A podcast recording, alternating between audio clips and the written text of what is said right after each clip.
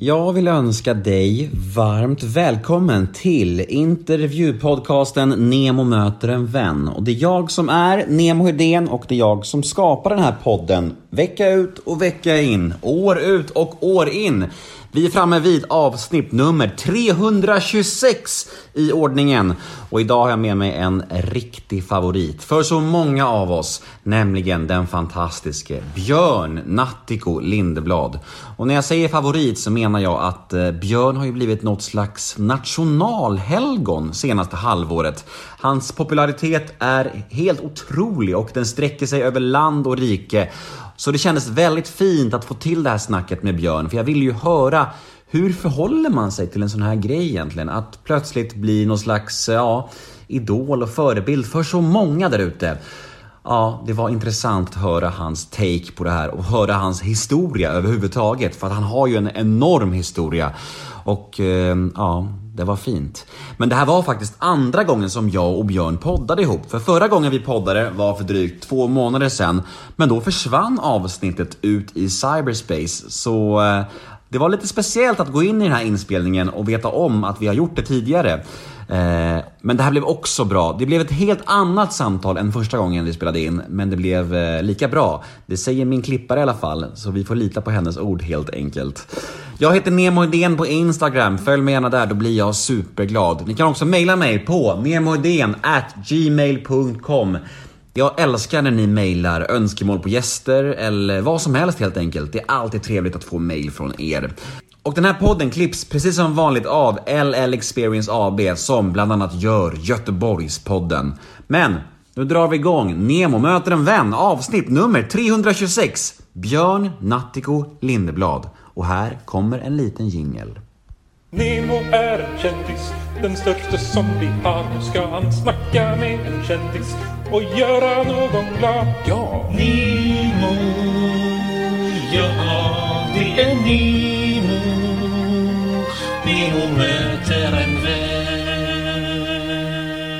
Då kör vi Nemo möter en vän med eh, Björn Nattiko Lindeblad. Hallå Hej, igen Björn. du. Hej! Nu ger vi det här ett nytt försök då. Det var ganska exakt en månad eh, sedan vi hörde sist faktiskt. Ja, det var väldigt snopet. Det var första gången som jag skulle spela in, du vet, min röst på egen teknik här hemma. Mm. Och jag har en fantastiskt duktig kompis som hjälper mig med sånt. Men vad vi inte registrerade var att han hade en skärmsläckare på. Så ditt och mitt samtal slutade att spelas in efter fyra minuter och det upptäckte vi inte förrän efter två timmar när vi var klara. Så för dig som lyssnar, det här är andra försöket Nemo och jag gör. Ja. Och det blir ju lite, vi får nästan, låt oss försöka, låt oss liksom låtsas att det är vårt första samtal, är du med mig? ja, nu kommer alltså dina, dina skådespelartalanger på prov här. Nu får du försöka spela liksom överraska Jag frågorna menar, här. jag menar mera, du vet, låtsas inför oss själva. Ja, precis. Du vet, för förra gången så kände vi inte varandra alls och hade aldrig träffats. Nej. Och nu är det lite annorlunda för vi har haft ett förtroligt samtal i två timmar så att jag tror det är en viss konst att liksom möta oss själva och varandra på nytt i det. Mm. Och det som var så himla synd också var ju att när vi snackade sist för en månad sedan så var jag extremt nyseparerad. Och eh, jag satt ju mer eller mindre och grät första kvarten i podden och du var väldigt fin och sa massa fina saker. Så, så det känns ju, på ett sätt kändes det jättetråkigt att det inte kom ut till mina lyssnare. Men med, med lite distans till det så har jag mer känt så här. Det kanske fanns en mening med att bara du och jag skulle få dela det samtalet Ja, tillsammans. ja, det är så lätt och nu säger jag hej då till min studiotekniker. Tack Bosse. Eh, ja visst, det är alltid ett val man kan göra och läsa in mening och sånt där. Jag har haft liknande tankar. Jag har haft liknande tankar. Att det Mm. var mellan dig och mig. Och man får vara glad för det man fick. Ja visst. Exakt, man får vara glad för det man fick. Ett, ett möte liksom med, med dig och, och dina kloka ord. Och lite, lite, lite tårar och sånt. Det Ja, mysigt jag är också glad att se någon som ser mycket mer avslappnad ut i sitt ansikte idag. Vi sitter ju och tittar på varandra på en skärm också. Ja, det är lite annorlunda mindset på mig idag kontra en månad sedan. Så det blir nog an- ett annorlunda samtal idag. Eh, men, jag, men det kommer nog bli lite liknande frågor som sist eftersom att det ändå är grejer som jag är nyfiken Ja. på med dig. Så att det kommer liksom vara kvar en del saker, så det får du bara och ta. du får säkert helt andra svar idag än sist. Ja men hoppas det, det vore härligt. Hur, hur, eh, hur är läget eh, just idag? Idag är en bra dag. Jag brukar ha extremt tidiga morgnar. Och idag vaknade jag lite förvånad av en massa spännande drömmar. Jag tycker ju extra mycket om mina drömmar nu för jag är ju aldrig sjuk i mina drömmar. Jag har ju en frisk och stark och fungerande Mm. kropp i mina drömmar. Och jag vaknade inte förrän klockan sex och det var omtumlande för det händer nästan aldrig. Jag brukar vakna vid tre, fyra och gå upp vid, ja, mellan halv fyra och halv fem någon gång. Så det var väldigt roligt att få känna att oj vad utvilad jag känner mig. Och så är det en sån där du vet komiskt dåligt vädermorgon. När man går upp det är beckmörkt och det regnar och det blåser och det är sådär. Kan vi inte bara snabbspola till april nu? Eh, långsam skön frukost. Och min personliga assistent Bosse som också hjälper mig med tekniken för det här samtalet har kommit och riggat. Och nu sitter jag i en stol i vårt gästrum och känner mig redo med dig. Det är liksom, du är det roligaste som händer för mig den här veckan. ja, Härligt ändå, det känns som en komplimang Ja, på något det- sätt. det är sådär, jag, är kanske inte längre helt ensam om det men du vet den här känslan av okej, jag använder ju inte en kalender längre som jag har gjort länge för det finns inget att anteckna. Jag har liksom hela mitt liv framför mig med inget planerat. Du är min sista programpunkt i mitt liv, förstår du vad jag menar? Mm. Det är sådär, det finns inget, eh, det- liksom, det är inte resa dit eller jobba med det eller träffa den. Det finns nästan ingenting på schemat längre. Det är väldigt udda för mig. Vad tycker du om det då? Kan du, kan du känna att det är skönt eller kan det känna, kan det ge dig lite panik att du inte har någonting framöver? Nej, absolut inte panik. Jag tänkte sådär igår, jag har aldrig tänkt så innan sådär. Ja men min pappa han började pensionera sig när han var 59. Jag är 59 nu och det här börjar ju likna ett pensionärsliv väldigt mycket. Jag menar, på yrkesfronten så händer det roliga saker för dina lyssnare. En del kanske inte vet att jag skrev en bok tillsammans med två vänner om mitt liv och vad jag tyckte jag lärde mig när jag var buddhistmunk i många år. Och den har blivit Sveriges mest sålda fackbok under året. Och den har börjat, ja, men tack. Grattis! Och den har börjat säljas till andra länder så Tyskland, Holland, Norge och Finland har det köpt rättigheter och i fredags fick vi re- reda på att eh, de rumänska rättigheterna är sålda nu. Så att på sikt liksom, det ser ut som jag kommer att ha lite att pilla med men det är, det är sådär väldigt härligt arbete för egentligen tar jag bara emot goda nyheter. Och någon enstaka gång försöker jag Mm. förväntas jag ha någon synpunkt men i huvudsak är det väldigt lätt och kul och okomplicerat. Och konstigt förstås. Det är väldigt konstigt att tänka sig att man ska kunna läsa om mig på rumänska. Liksom. Du, eh, du sa att idag är en bra dag och det gör ju mig väldigt glad att du mår bra idag. Men hur, hur ser en dålig dag ut? Alltså jag har egentligen inte hela dagar som är bra eller dåliga. Det växlar ganska mycket men jag har väldigt stora fysiska begränsningar på grund av en sjukdom som heter ALS som i huvudsak påverkar musklerna. Och den fick jag diagnostiserad för knappt två och ett halvt år sedan. Och med tanke på att ungefär hälften av de som får den diagnosen dör inom 18 månader så är jag glad att jag är med fortfarande. Men jag kan inte gå eller stå utan stöd, hjälp. Jag kan inte ligga ner utan en andningsmaskin för att jag andningen är ju beroende av muskler. Så min andningsmuskulatur har blivit så försvagad så jag har kanske 25-30% kvar. Och när jag ligger ner så blir det sämre så därför behöver jag en maskin som hjälper mig att andas när jag ligger. Eh, jag kan fortfarande svälja, prata, vilket jag är enormt tacksam för. Läkaren uttryckte viss förvåning över att det har hållit sig så bra. Uh, Händerna är i princip värdelösa. Jag kan inte vända blad i en tidning eller hålla i bestick eller hålla i ett glas egentligen. Så att nästan ingenting kan jag göra med händerna. Och du kan säkert känna igen det här liksom grundläggande dynamiken där man helt plötsligt, eller inte så plötsligt, så utmanas man fysiskt väldigt mycket. Och sen finns det liksom ganska mycket gråzon i hur mycket psykologiskt lidande du vill skapa kring det. Är du med mig? Mm. Eh, Så det är klart att jag har stunder när jag blir förtvivlad. De brukar inte vara speciellt länge för jag har liksom, ja inte minst, jag har en livskamrat, en partner som heter Elisabeth. Så vi liksom stöttar varandra så mycket vi bara kan. Så jag kan liksom falla ner i ett ganska så här nattsvart hål av förtvivlan en kort stund och så gråter jag i Elisabeths armar en stund. Eller själv om det råkar vara så att jag är själv hemma. Men så, så, så liksom blåser det igenom och sen är jag tillbaka. Jag har på något sätt tvingats lära mig i den här processen att sorg, sorg ska man välkomna, sorg ska man låta röra sig igenom en. Och att gråta gör det alltid lättare liksom för mig. Jag får alltid mer plats inombords när jag gråter. Så jag gråter ofta men jag gråter inte så länge. Och sen har jag någon, jag vill inte låta pretentiös men för det mesta så har jag ändå någon slags grundtillit till livet så att jag inte går omkring och känner att det här är så himla orättvist och jag är så himla arg på ödet eller Gud eller karma eller kalla det vad du vill. Va?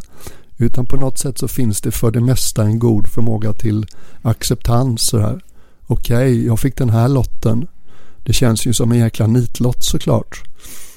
Men jag går inte och känner att det är grymt orättvist utan mer som oj då, den här såg jag inte komma. Och jag märker ju såklart att jag lär mig saker i processen. Jag har aldrig varit med om en så sträng mindfulness-tränare som ALS. Därför att jag har inte råd att vara ouppmärksam en halv sekund när jag är i rörelse för då ramlar jag. Och jag har ramlat väldigt ofta senaste året. Och ofta så är det liksom huvudet som slår i för jag har inget att ta emot med. Så du vet, det har varit eh, en del rätt allvarliga fall på olika sätt och kroppen har ju blivit rädd för det.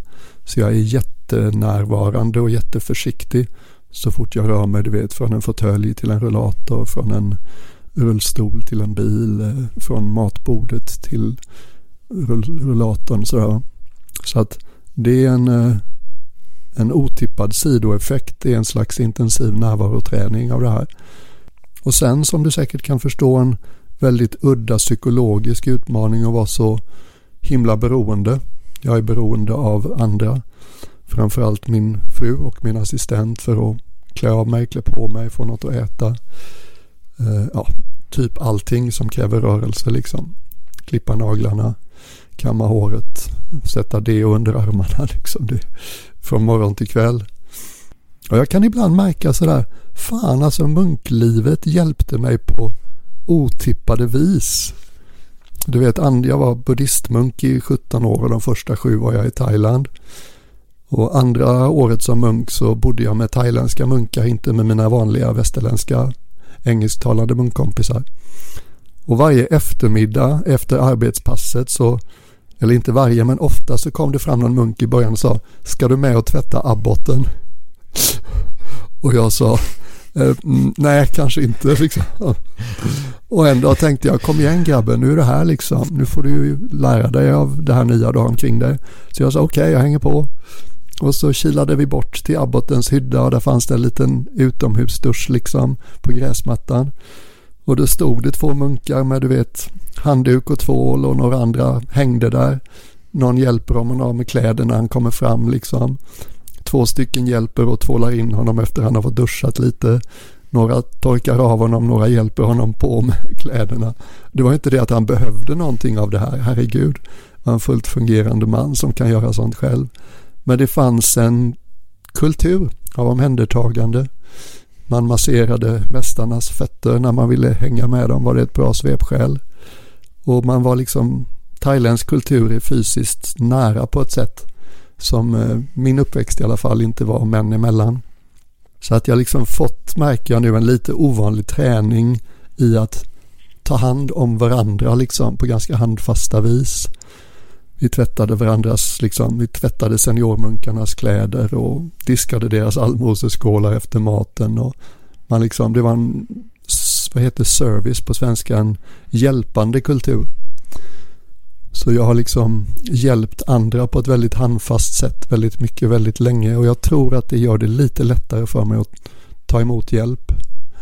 Jag har inte tyckt det var så svårt att ta emot hjälp som jag kanske trodde det skulle vara. Du, vi eh, står ju inför ett nytt år nu eh, och eh, det har inte börjat så jätte, jättebra kanske om man ska vara helt ärlig. Det här med som händer i USA och allt vad det nu är. Och eh, jag tror att många tänkte nu att nu är 2020 över och eh, nu är det hoppfullt med ett nytt år och så börjar det så här deppigt ändå. Vad tänker du om 2021 och vad tror du är mänsklighetens största problem just nu? Åh Jesus. Jag skyggar alltid lite för de stora frågorna för jag, jag tycker inte jag har eh, så mycket särkompetens liksom på den globala arenan. Um, ja du. Alltså när man läser du vet typ om vaccin och corona framöver och sånt så är det ju inte mycket som säger snart är det över. Senast vid frukostbordet idag så läste jag liksom en ganska lång artikel i tidningen. Så här, typ det är först i höst vi får reda på om vaccinet har haft en varaktigt god effekt och sådär I höst, det känns ju jättelångt bort. Så tålamod tycks ju fort lidande tycks ju fortfarande vara någonting som vi behöver ha helt enkelt därför att hur mycket vi än vill så kommer inte det här ändra sig radikalt fort. Jag är ju liksom inte dummare än att jag också lägger märke till polariseringen. Den blev ju väldigt tydlig i Amerika den 6 januari men eh, det är ju inte ett unikt amerikanskt fenomen även om det är mer spektakulärt där vi har det ju i Sverige också.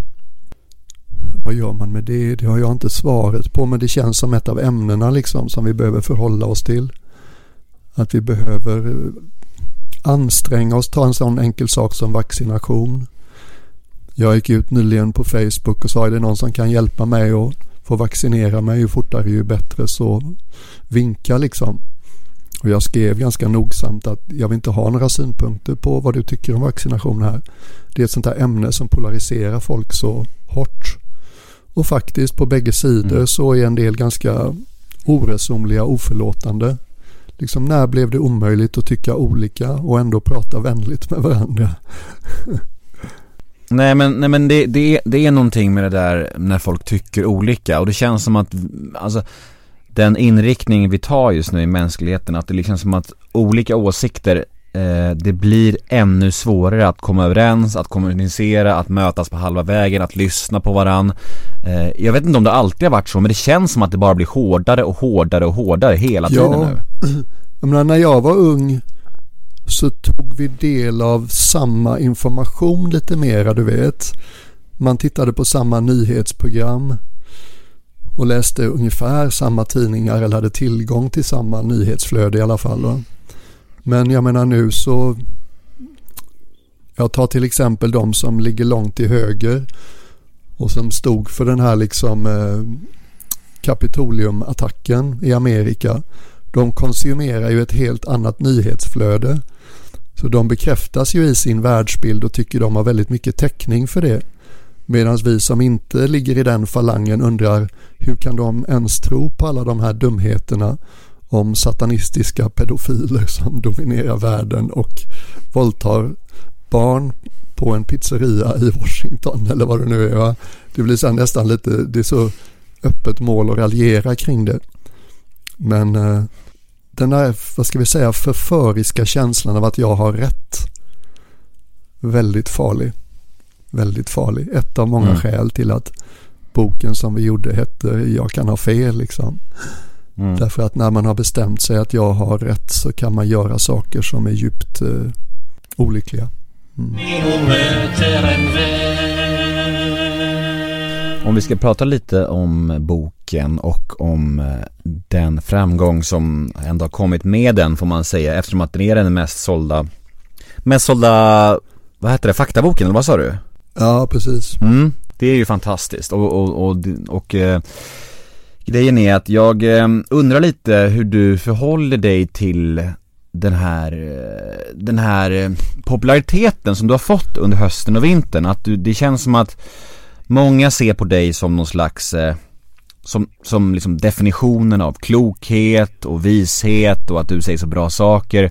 Och det måste väl vara ganska konstigt att förhålla sig till en sån sak Kan du uppleva att, att folk ser dig på ett sånt sätt och att du då får massa saker att leva upp till? Eller, eller bryr du dig inte ens om det här? Eller hur tänker du kring Ja, det? bra fråga. Ehm, det, finns många, det finns många aspekter av det.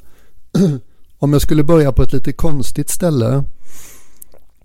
Så när man blev tio år gammal som munk eller nunna i min buddhistiska tradition så uppmuntrades man att börja undervisa så gott man kunde på sitt eget vis. Och uppmuntran var alltid att tala ur sin egen erfarenhet snarare än att du vet förbereda snygga reflektioner från skrifterna, förstår du mig? Mm. Att inte bli så där himla akademisk utan att tala direkt från sin egen upplevelse för då är man mycket mer trovärdig. Eh, Och då talar man med naturlig auktoritet. Och det blir ju förstås ofta så att man talar om sina egna misslyckanden, liksom ofullkomligheter och misstag, för det är ofta ett roligt, underhållande och mänskligt sätt liksom att visa på mer och mindre kloka förhållningssätt till livet. Och det där kom naturligt för mig. Jag minns sådär under mitt första år när jag skulle undervisa, jag är ofta väldigt nervös innan. Det kunde vara en helgretreat, du vet, och 30-40 pers kommer till klostret och ska liksom delta i meditation morgon till kväll. Och efter någon sån helg så satt jag med några nunnor och fikade och så sa jag Fan alltså jag tycker det känns ganska naturligt för mig att vara personlig i det offentliga rummet. Och en nunna som kunde mycket med astrologi liksom, hon garvade och sa det är ju inte konstigt att du känner så. Du har fyra planeter i lejonets tecken. Du är fan född till att vara personlig i det offentliga rummet. Så att jag tror inte nödvändigtvis så mycket på astrologi. Men låt säga att jag känner att det kommer ganska naturligt för mig att just vara personlig i det offentliga rummet. Och jag är inte bekväm med att spela Allan eller låtsas vara någon jag inte är för liksom, äh, det blir så ansträngt och tillgjort och dessutom är det inte riktigt sant. Sådär. Så det är någonting jag har tränat på, det glömmer man lätt, men det tränades jag på som munk i många år. Och när jag då som du säger nu sedan turnén 18, 19, 20 sommarprogrammet 2020 och så boken under hösten 2020 har då kommit att göra mig liksom offentlig på ett helt, en helt ny nivå. Jag är väldigt noga med att fortsätta vara ofullkomlig människa. Att börja tro på andras projiceringar av mig som någon slags, eh, Eh, du vet, supervis liten eh, Hallandsjorda liksom. Det vore väldigt olyckligt om jag tog det för att vara en sann bild. Och det är ju en av de sakerna som du själv vet bara ett vanligt romantiskt förhållande. Den som står oss närmast får av någon anledning alltid se våra minst imponerande sidor.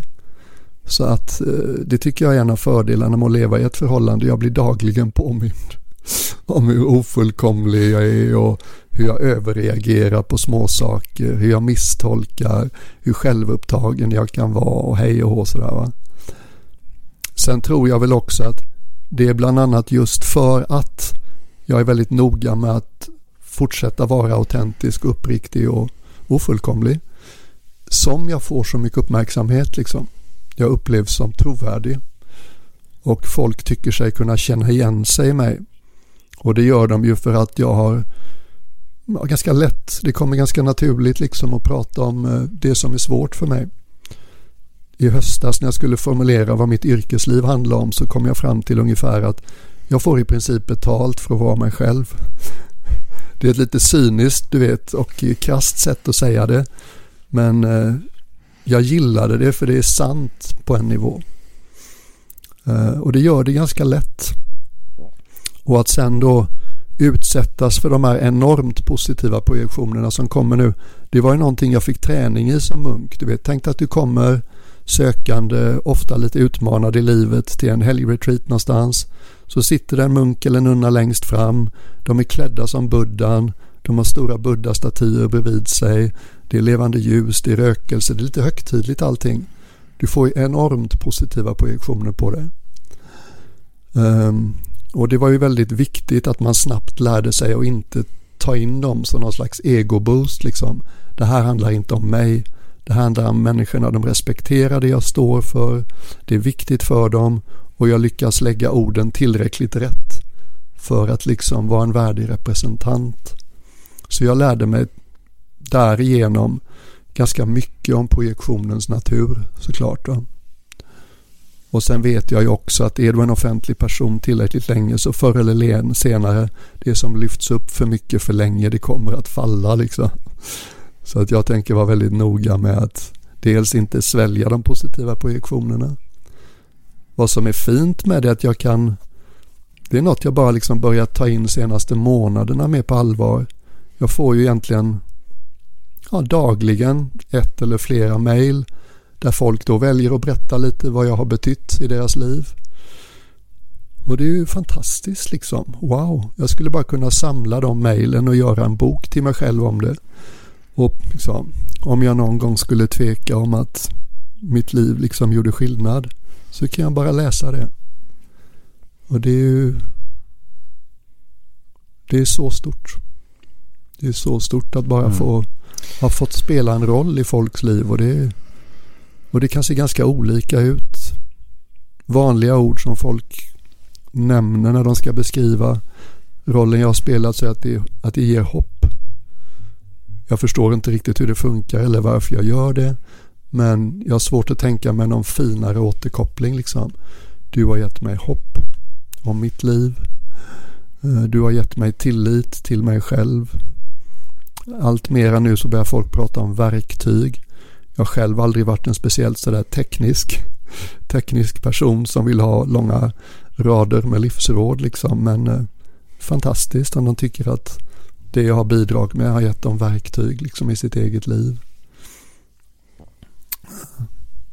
Ganska vanlig också, du vet det här, eh, jag har gått i perioder i svensk kultur men periodvis så har det varit en del av det offentliga samtalet vad svårt vi har att tycka om varandra. Eller förlåt mig, tycka om oss själva. Och sju år i Thailand, en av sakerna jag lade märke till där det var att det tycktes inte finnas den här starka inre kritiska rösten. Det var ingenting som var speciellt märkbart i thailändsk kultur. Folk verkade gilla sig själva ganska mycket. De var bekväma i sitt eget skinn. De antog att de var välkomna i de sammanhangen de klev in i. Eh, och jag har jobbat en hel del med det för jag har haft en ganska stark inre kritisk röst hela mitt liv. Och tydligen så har det arbetet och det jag har haft att säga om det fått många att känna det lite lättare att vara sig själva. Hittat liksom mer konstruktiva sätt att förhålla sig till sin egen inre kritiker som det kallas ibland. Underbart, wow, vad kul jag ska inte säga att jag jobbar mycket men det är en väldigt aktiv process att förhålla mig till bilden av mig som skapas där ute. För, det mesta som du säger är den orimligt positiv liksom. Som om jag inte hade några personliga problem och utmaningar, som om jag inte kunde vara småsint och otålig och skygglappad och fördomsfull och whatever liksom. Eh, och det hålet, eller det misstaget faller jag sällan i för jag är så akut medveten om alla mina obalanser. Men eh, om man skulle specificera lite grann ja. eh, när, de här, när de här dåliga egenskaperna då kommer fram. När blir du till exempel arg? Ja. När blir du förbannad? Jag kan vara ganska lättstött.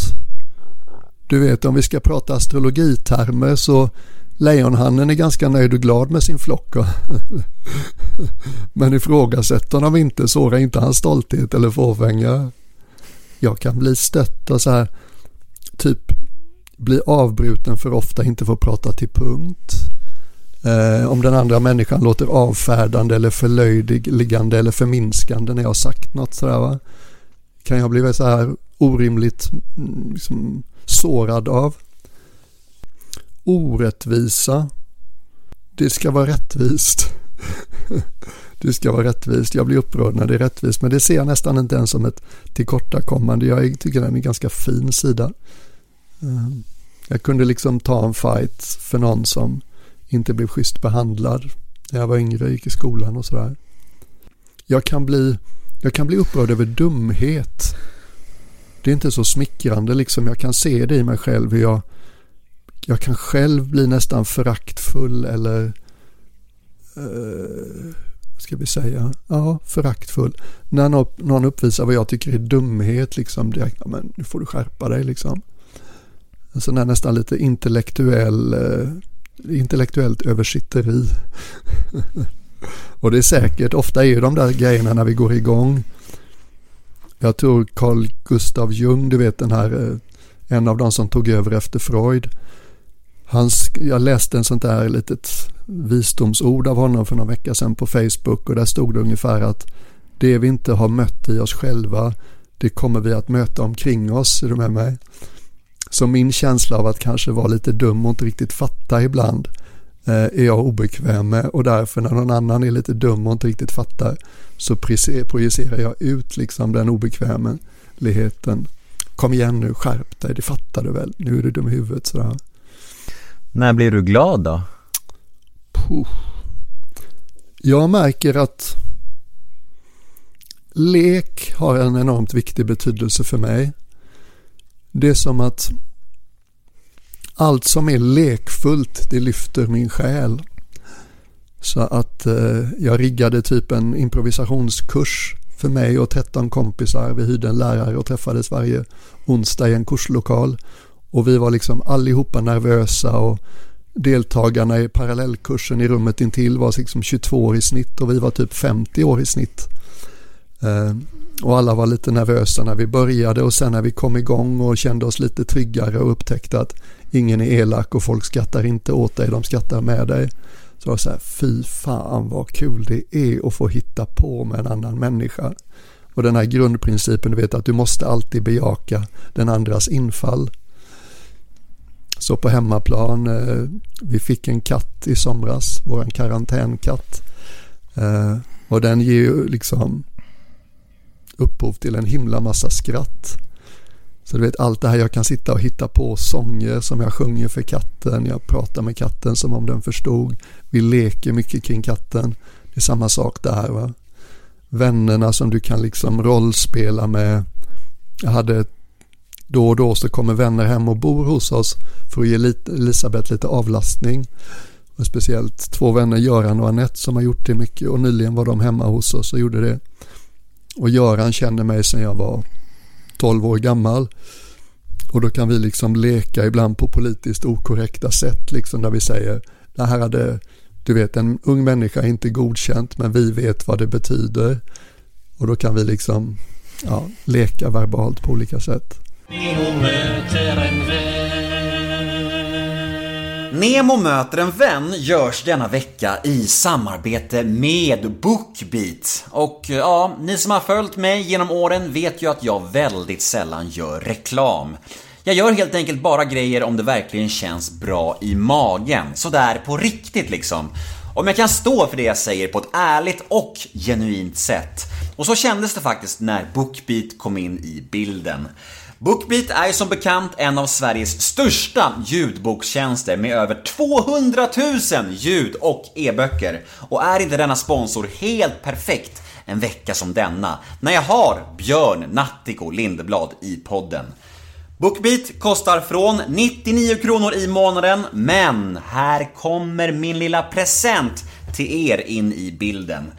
Med koden NEMO så får ni prova Bookbeat en månad helt gratis.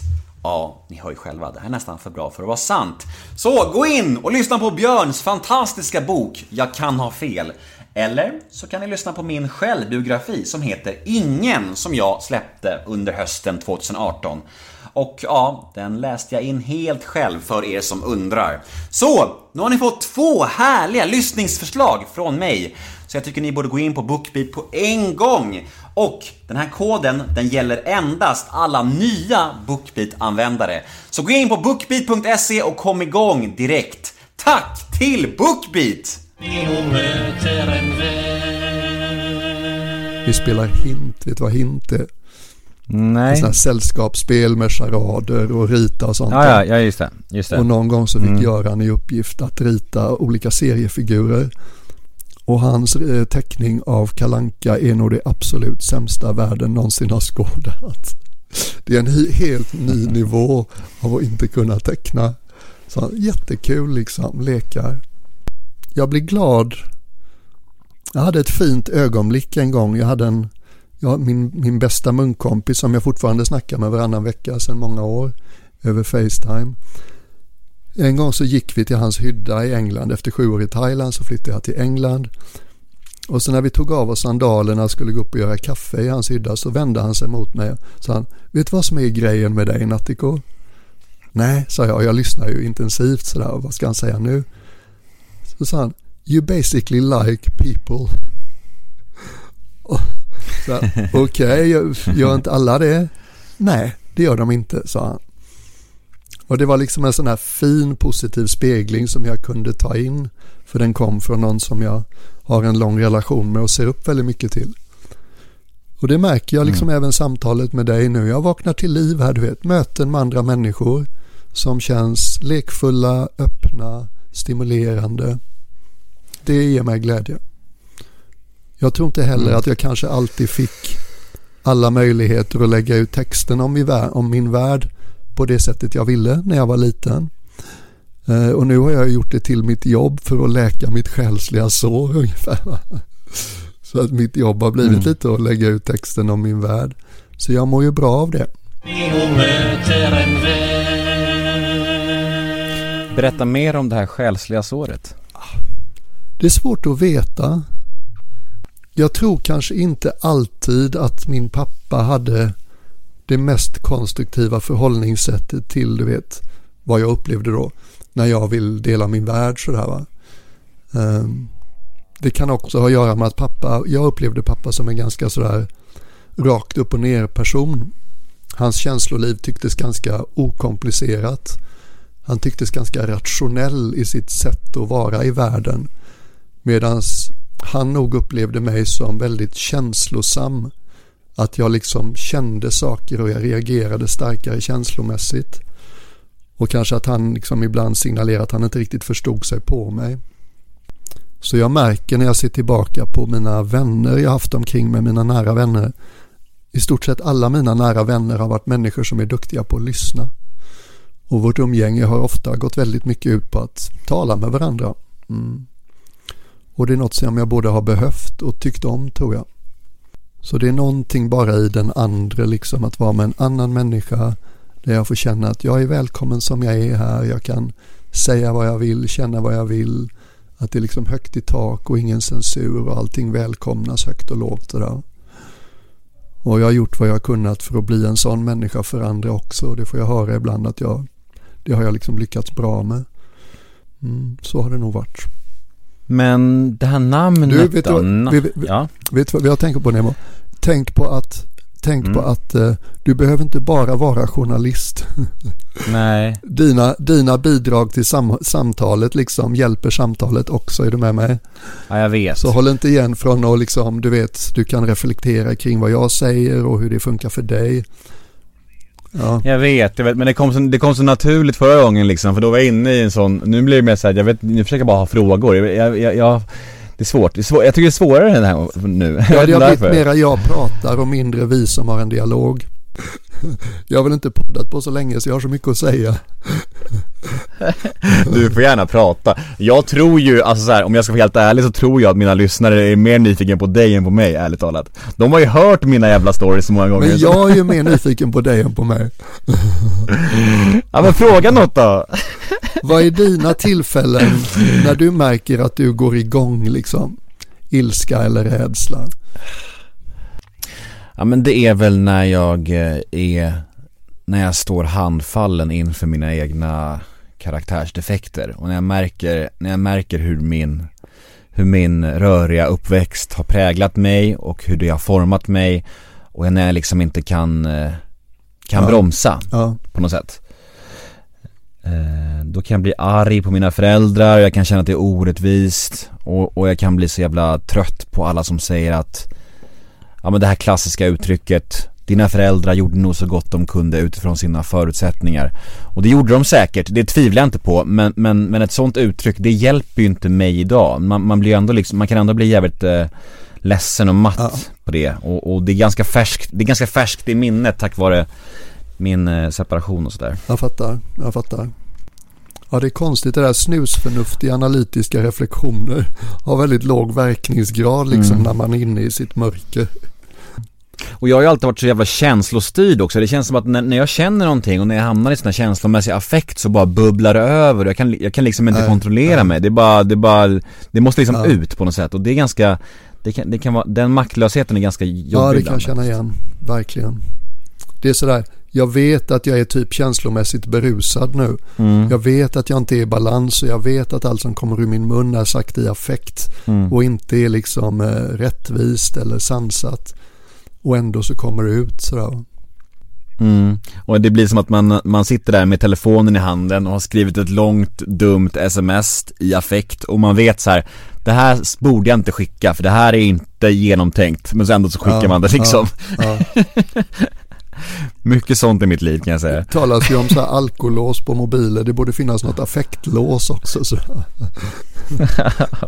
Alkohol är ju inget problem för mig sedan ganska många år tillbaka men det här med känslomässig affekt är ett problem fortfarande, tyvärr Ja visst, ja visst, det är en annan sorts berusning.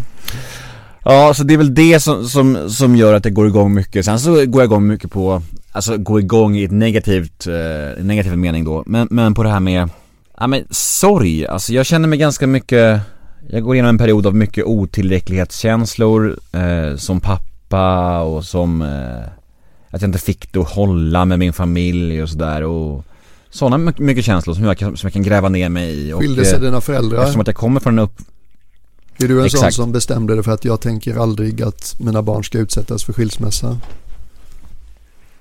Nej men jag hade ju såklart en vision om att mina barn skulle få det livet som jag inte har fått. Det var ju verkligen något, ett mål för mig och eh, delvis har jag gett dem det eftersom att jag ger dem en nykter och drogfri uppväxt. Jag fick ju, jag fick ju leva i ett missbrukarhem och mina föräldrar, eller mina barn kommer ju aldrig behöva se sina föräldrar dricka liksom och det är fantastiskt.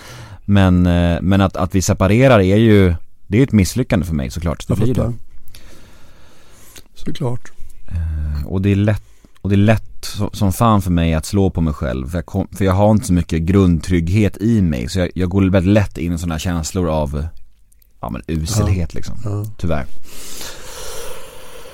Eh, och, då, och, då, och det hänger liksom ihop med det här då, då, och då blir jag också arg på mina föräldrar för att de inte gav mig en starkare självkänsla, att de inte gav mig den kärleken jag behövde som barn. Då hade jag kunnat bli tryggare som vuxen och du vet, allt hänger ihop liksom. Ja, ja, ja visst, ja visst, ja visst. Har du, har du haft en trygg, eh, trygg eh, självkänsla genom åren? Alltså, det är ett väldigt stort ord. Jag kan säga på många plan så växte jag upp väldigt tryggt. Det var ju aldrig... Jag växte dels upp materiellt trygg, att det saknades aldrig något. Så jag har liksom aldrig haft en känsla av att det var knapert sådär va, utan allt vi behövde det fick vi. Um, mina föräldrar gav mig aldrig känslan av att tänk om de skiljer sig en dag. Jag har inte tänkt så en nanosekund liksom. Och det är ju, det är ju enormt trygghetsskapande om de känns som ett liksom förutsägbart team som kommer hålla ihop, absolut. Um, sen tror jag, jag tror jag upplevdes att ha bättre självkänsla än jag faktiskt hade. Uh, så när man hör, du vet, så när man pratar med folk som kände en när man var ung och få höra hur de tyckte att man var så tycker jag det låter som att eh, jag utgav, eller jag verkade ha bättre självkänsla än jag hade. Jag var väl som många unga ängsliga att få vara med. Eh,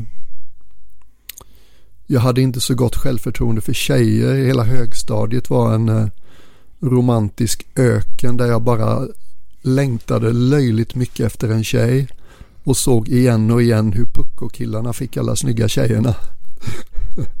och jag fattade inte hur, det, hur kunde det vara så liksom. Alla de här tjejerna som jag beundrar så mycket. Hur kan de välja de här asen till killar? Mm. Så att eh, det vände liksom på Ja. gymnasiet så blev det helt annorlunda. För jag valde liksom en skola med, vad ska vi säga, typ folk som var mer lika mig kanske. Och dessutom var det två tredjedelar tjejer på skolan och det hjälpte ju också förstås. Eh, och där träffade jag Mm. någon väldigt snabbt liksom. Och sen eh, så liksom var jag väldigt nöjd och glad med mitt romantiska liv i många år. Men eh, det, jag tycker, alltså egentligen tycker jag det är ganska svårt att jämföra mig med andra.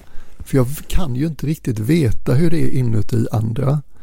Och jag tror de flesta av oss Nej. utvecklar en personlighet som kompenserar för våra självupplevda tillkortakommanden.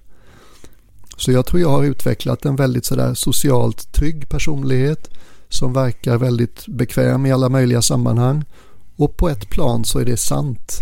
I allmänhet så känner jag mig välkommen och trygg. Eh, om du däremot börjar tala med, med mig om typ mina dåliga och goda sidor så är jag nog som de flesta att jag har lättare för att rada upp mina tillkortakommanden än mina styrkor. Men jag tror också det där som du, du nämner där, att man försöker kompensera för sina dåliga sidor genom att verkligen ösa på med de bra. För jag har märkt att jag, jag gör samma sak. Jag blir så här, jag vill verkligen försöka Ja, prata mycket för att det kan jag liksom. Jag kan vara, säkert vara charmig också och, och liksom bli, bli vän med människor och så här. För, för att jag vet att jag har så mycket andra sämre sidor som jag gärna vill försöka dölja så mycket jag kan. Men det är, det är svårt Ja. alltså. och jag tror även inom de områdena där man upplever sig själv som att man faller till korta. Även där kanske man utvecklar en personlighet som kompenserar för det. Så att det inte ska synas lika mycket liksom inom ens bristområden. Mm. Som jag är till exempel, jag är ganska, ska man säga, eldig personlighet. Och det har både goda och dåliga sidor. Jag kan bli entusiastisk, jag kan bli kärleksfull, liksom. jag kan vara energisk, i alla fall tidigare, innan sjukdomen. Eh, och den negativa sidan av eld, och det kan ju liksom vara ilska, vrede istället, otålighet, rastlöshet. Jag menar, när jag var eremit i ett år, mitt sjätte år som munk, första månaderna fick jag ju bara deala min, med min egna rastlöshet liksom. Här finns ingenting att göra. Berätta vad eremit är för något. Vad är Så det eremit är bara så ett ord som man kan använda för att försöka förmedla en, eh, en situation. Men de första fem åren som munk då, eller nunna i min tradition, då är man lärling, lever med mentorer, lärare i sitt gäng liksom. Och efter fem år så anses man vara fullvuxen som munk eller nunna, skogsmunk, skogsnunna. Och då gör man vad man vill i princip. Och jag hade ju läst många av de stora mästarnas biografier. Och det tycktes som att, du vet, man ska vara ute i djungeln ensam. Höra tigrarnas rytanden på natten. Sitta igenom sin egen dödsrädsla med benen i kors. Släppa taget om till och med den liksom. Den största av mänskliga rädslor. Eh, så jag fick den möjligheten. Min lärare hade själv varit, levt ensam i en djungel i en annan del av Thailand i ett år och den här lilla sunkiga bambuhyddan stod kvar och människorna i dalen tyckte att klart vi ska ha Nattiko som jag hette ett år. Så jag kom dit och flyttade in och ja, tänkte en liten hydda, knappt ståhöjd, sex kvadratmeter kanske på sin höjd. Stå på små pålar för att hålla råttor och ormar borta. Och i princip en punkt på schemat varje dag. Gå ner i byn och gå allmoserunda för att liksom ha någonting att äta. Och ingen egentlig underhållning överhuvudtaget. Liksom i mitt kloster där jag bodde innan så hade vi i alla fall ett bibliotek och du vet en massa människor runt omkring mig och arbetspass vissa delar av dagen, morgon, kvällsmeditation. Man hängde, man snackade, hade vänner att hänga med. Eh, Och jag kommer ihåg det just att de första månaderna så var det så här, åh gisses, det kröp i kroppen på mig. Det händer ingenting. Jag har ingenting att läsa Mm. utan några Mm. dammiga gamla buddhistiska böcker. Och det var ganska skönt där, det liksom tog några månader men så småningom så var det som att den rastlösheten liksom eh, försvagades väldigt mycket. Och jag kunde liksom mycket lättare bara ta det en sak i taget, en stund i taget, ett steg, ett andetag i taget. Eh, Det var väldigt viktigt, ett viktigt år för mig. Och sista halvan av det året försöka checka med mig själv om det är sant. Jo, jag skulle säga det är svårt att jämföra olika tider i ens liv men det var kanske det lyckligaste året i mitt liv, liksom sista halvåret. Du, var kom ditt namn ifrån? Alltså Nattiko, hur bestäms ett sånt namn? Um, jo, det är ganska excentriskt. När du ska bli munk eller nunna så går dina lärare till en stor tjock thailändsk bok och så först tittar de på ditt födelsedatum och så ser de okej, han föddes på en onsdag och så går de till en annan del av boken och där finns alla namnen man kan få om man är född på en onsdag. och så hittar de ett som de tycker passar. Ibland är det en kvalitet som du redan har väl utvecklad. Ibland är det någonting som du verkligen behöver utveckla.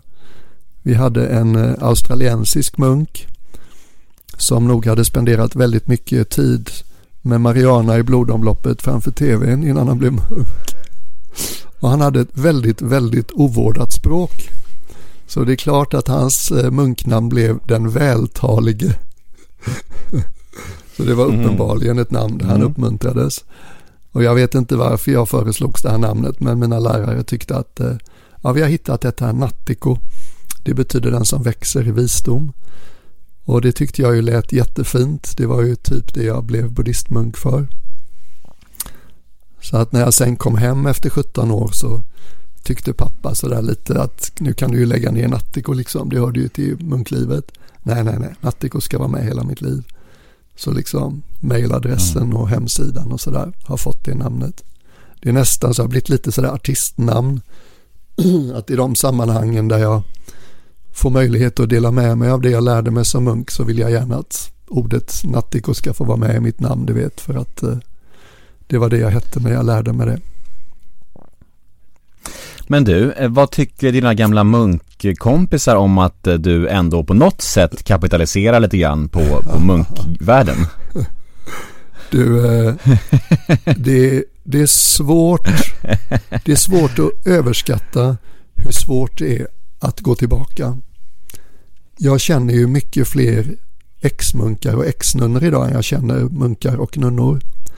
Det är ingenting som man gör hela livet. I den kristna traditionen så förväntas man ju vara munk eller nunna hela tiden. Det är liksom ett livstidslöfte man tar. Eh, inom buddhismen, i alla fall i Thailand, är det inte alls så. Utan det är någonting man gör så länge man vill. Så det är normalt och inte skambelagt att sluta. Och jag fortsatte ju längre än, vad vet jag, 90% av alla. Så jag var ju munk länge. Um, och jag skulle säga att de flesta av oss, när vi kommer tillbaks på något sätt så blir det vi lärde oss som munk eller nunna en del av vårt arbetsliv. Så många är meditationslärare på olika sätt. Det har ju varit en av rollerna jag har haft också. Um, så jag tror egentligen folk är mest glada över att man lyckas, du vet, hitta ett liv. Uh, att man kan bli en del av samhället och att folk är glada över att sakerna som de delar med mig och som vi värdesätter, att de får liksom nå ut till en bredare publik. Så att eh, en del munkkompisar skojar ju med mig om hur offentlig jag har blivit. De hör det liksom på, vad heter det, the grapevine liksom, djungeltrumman på olika sätt. Några nunnor har Facebook men i princip tror jag inga munkar jag känner som har Facebook sådär. Um, sen kan det gå fel. Jag hade ett, eh, det finns en tidning för hemlösa i Göteborg som heter Är det någon slags Faktum, situation Stockholm ja, precis. fast i Situation, Faktum ja, heter precis. den i Göteborg. Mm. Och de gjorde en intervju mm. där de ville ha en omslagsbild och eh, de hade bett att jag skulle ha munkkåpa på mig då. Och eh, herrtidningen King hade gjort samma förfrågan fem år tidigare. Och då så sa jag aldrig i livet liksom att jag gör en sån eh, publikfrieri för en herrtidning liksom. Men när då en gatutidning frågar om samma sak där det sker för ett gott syfte då kände jag, ja men den, den tar vi, den kör vi på. Det kände, du vet, jag tjänar inga pengar på det, det är liksom för en god sak. Jag var ju liksom, jag är ganska förtjust i det anglosaxiska. Jag var ju munk i England trots allt i sju år och det finns en brittisk tradition att tramsa för välgörenhet liksom, man bjuder lite på sig själv. Mm. Så att mm. eh, Faktums chefredaktör hon åkte iväg till ett textilföretag och köpte en gardinstuvbit som vi snodde in med. och sen togs det bilder. Jag tyckte de blev fina. Jag tyckte det var roligt liksom. Eh, sen kom det här ut och jag la ut något på Facebook och det nådde srilankesiska buddister i England som blev djupt upprörda och gick till liksom senior, seniorrådet av seniormunkar och seniornunnor och de var snälla nog att inte berätta det här för mig, mina munk och nunnekompisar, för de förstod att det skulle vara jobbigt att höra. Men typ ett år senare så var jag på semester med min bästa munkkompis Adrian Suchito och då berättade han om det. Och då frågade jag så här, men vad tyckte munkarna och nunnorna om det här när de fick se bilden på mig med hår och munkkåpa? Och då sa han, ah, de flesta av oss ryckte mest på axlarna och sa, ja ja men ni vet Nattiko, han är ju lite sån. så det var liksom, du vet, det var inte munkarna och nunnorna som blev upprörda. Utan det var folk som kom från en traditionell buddhistisk kultur. I det här fallet srilankeser. Mm. Som då kanske har en starkare känsla kring du vet, respekt och nästan helighet. Du vet, um, så att de tog sina klagomål till seniorrådet av munkar och nunnor. Och sen hände det inte så mycket mer. Okej, okay, vad, vad, ska vi göra åt det? Vi kan höra av oss till honom och säga att ni tyckte det här var en dålig idé. Och det var väl det de gjorde något år senare. Nu ska vi säga jag har ju, jag tycker inte att jag har kapitaliserat på kunskaperna för att jag har ägnat mig åt i huvudsak dela med mig gratis av dem. Så i över hundra timmar podd med Navid och Framgångspodden och Värvet och Kristin Kaspersen och dig eh, och i 400-500 timmar på Soundcloud och Spotify och alla andra sådana ljudfilsplattformar finns allt det där gratis tillgängligt för vem som vill. Och sen finns det vissa tillfällen som till exempel föredrag. Ja men det finns ingen anledning att inte ta betalt för dem. Absolut, jag måste kunna leva också. Och jag har kunnat leva på det i över tio år. Det är fantastiskt. Um, och boken, mm. jag menar det är ju ett så här. Ingen av oss räknade med att tjäna några pengar på boken. Det var mer i takt med att jag blev mer uppmärksammad, framförallt efter sommarpratet. Så blev det uppenbart att det finns en enorm längtan efter en bok som samlar mycket av det som jag genom mitt liv tycker är viktigt att påminna mig själv och andra om. Och sen kom boken i höstas och så blev den en försäljningssuccé. Det såg vi inte riktigt komma. Um, så att, vad ska vi säga, jag har egentligen inga som helst uh, reservationer eller dåligt samvete kring det utan nästan tvärtom. Du vet, någon gjorde en film om mig som en ung människa som heter Frida. Den ligger gratis på YouTube. Och när hon hörde av, mig, hörde av sig halvvägs genom inspelningen så sa hon Vad tycker du filmen ska heta? Mm. Och du vet det tog 0,2 sekunder så bara hörde jag mig själv säga Vem kunde ha trott? Ingen är mer förvånad än jag över att jag har fått nå ut så mycket till så många med mina tankar om livet. Det är alldeles fantastiskt. Jag har kunnat leva på det. Ehm, och genom turnén och boken så har det blivit så bra att jag kan liksom, coola jag vippen. Snart framöver så kan jag lämna ett väldigt sådär, en schysst ekonomisk situation bakom mig till min fru. Och det är förvånansvärt viktigt för mig. Jag är väldigt glad och stolt att det har blivit så till slut att eh, tar det slut snart så kommer Elisabeth att vara ekonomiskt trygg. Mm. Men hur tänker man om framtiden och planer och sånt när man inte vet hur länge man ska leva? Ja, det, det gäller ju alla.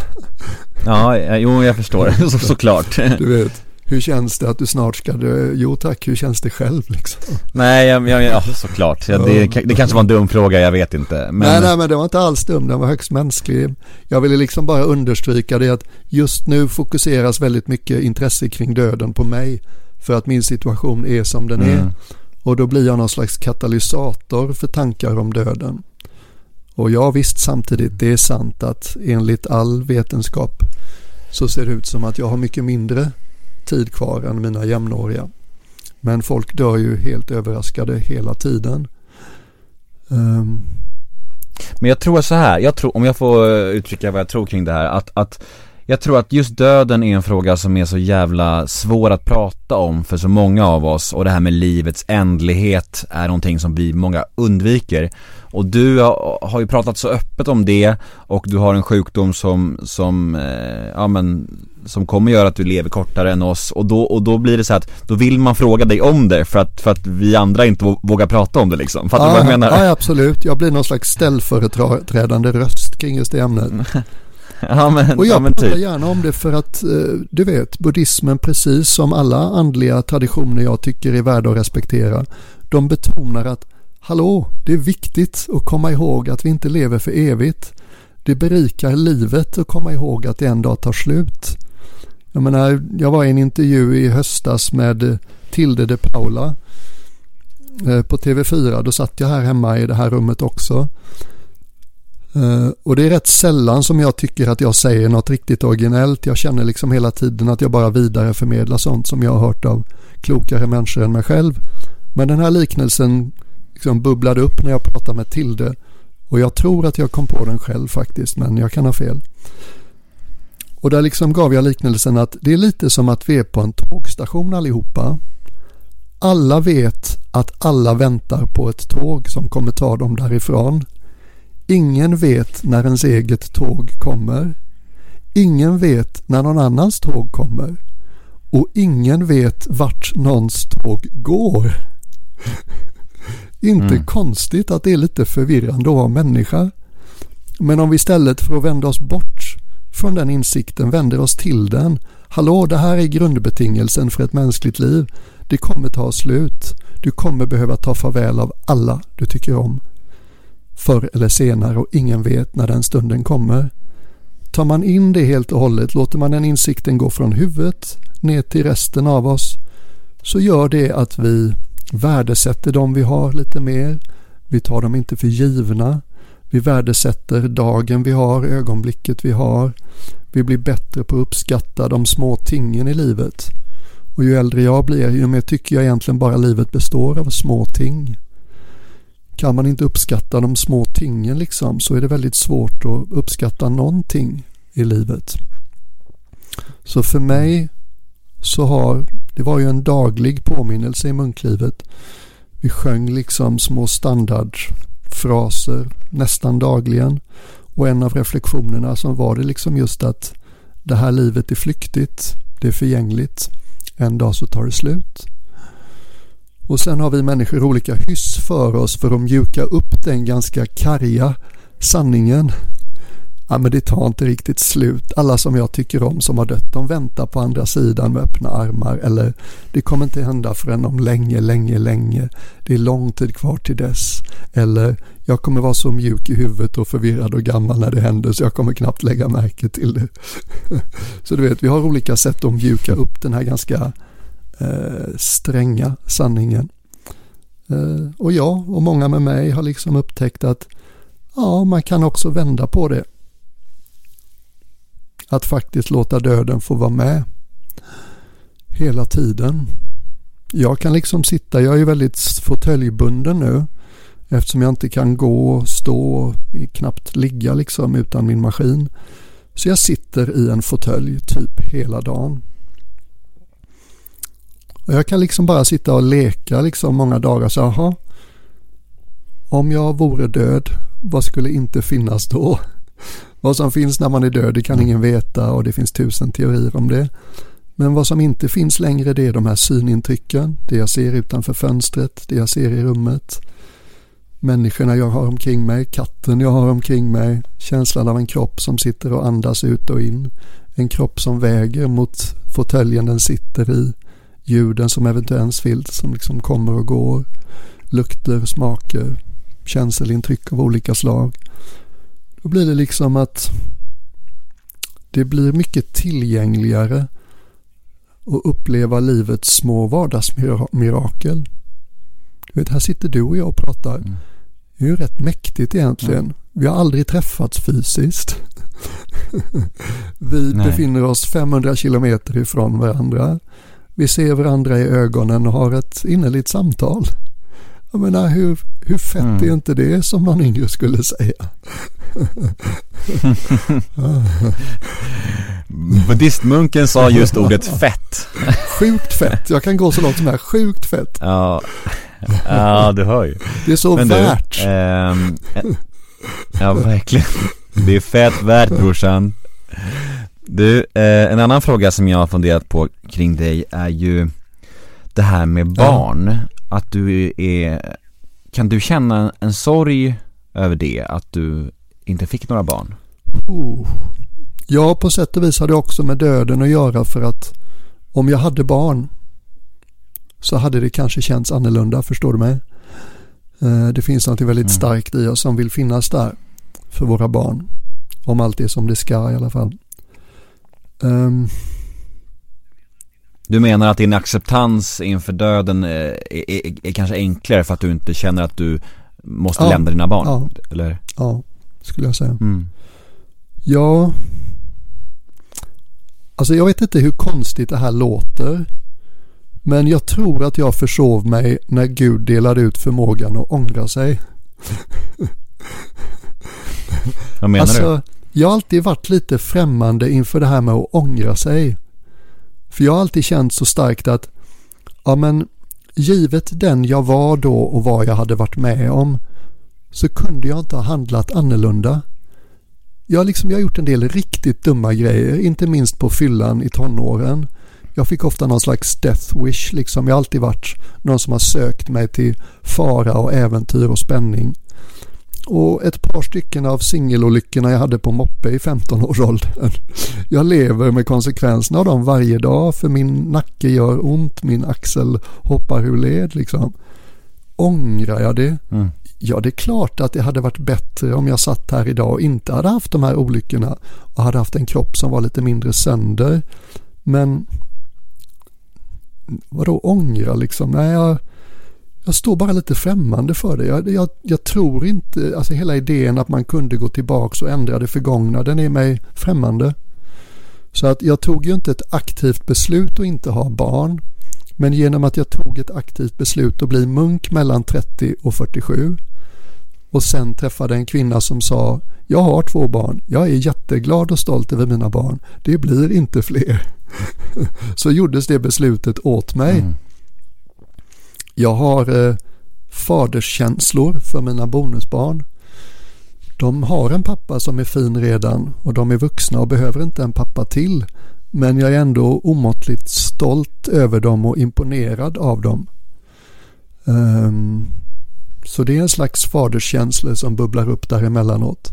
Och det kan vara nästan lite genant ibland, du vet. Det är nästan lite så här, oj, hur, hur kan jag uttrycka det här utan att bli pinsam liksom.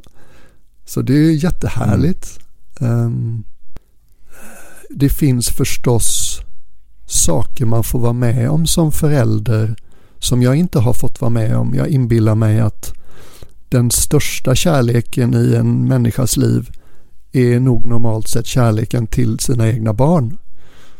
Och det betyder inte att man går omkring och aktivt älskar dem ögonblick för ögonblick kanske men åtminstone finns det passager i ens liv när man bara överväldigas av en kärlek som är så stor, tänker jag mig.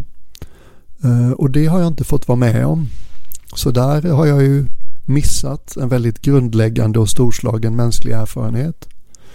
Det finns tillfällen när Elisabeth, min fru, säger till mig att det här fattar inte du riktigt för du är inte förälder. Och då får jag ju liksom bara nicka och säga det har du säkert rätt i liksom.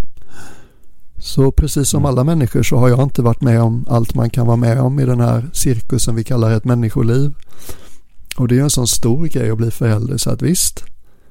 Ehm, jag saknade inte, jag ångrade inte. Men jag inser ju att det finns bitar i mänsklig psykologisk utveckling som jag inte har fått. För att jag inte har liksom, varit med om att se egna barn växa upp och allt vad det innebär.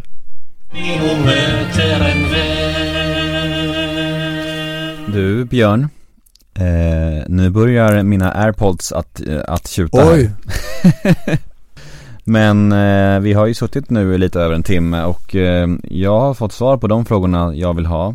Eh, jag vet inte, känner du att du har någonting som du vill dela med dig av innan vi tackar för oss idag? mm.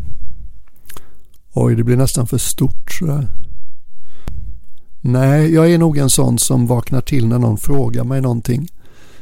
Helt enkelt. Är du med mig? Mm. Liksom, då vet jag att det finns någon som vill höra mig prata. Så inget sånt uppenbart. Däremot så hade jag lätt kunnat sitta en timma till. Ja, ja vi får göra om det någon dag, igen. Jag också kanske tacka dig. Jag vill liksom... Jag har en grundläggande övertygelse om att varje generation blir lite klokare än den föregående. Jag ser det i mina bonusbarn och jag ser det i många människor i din generation.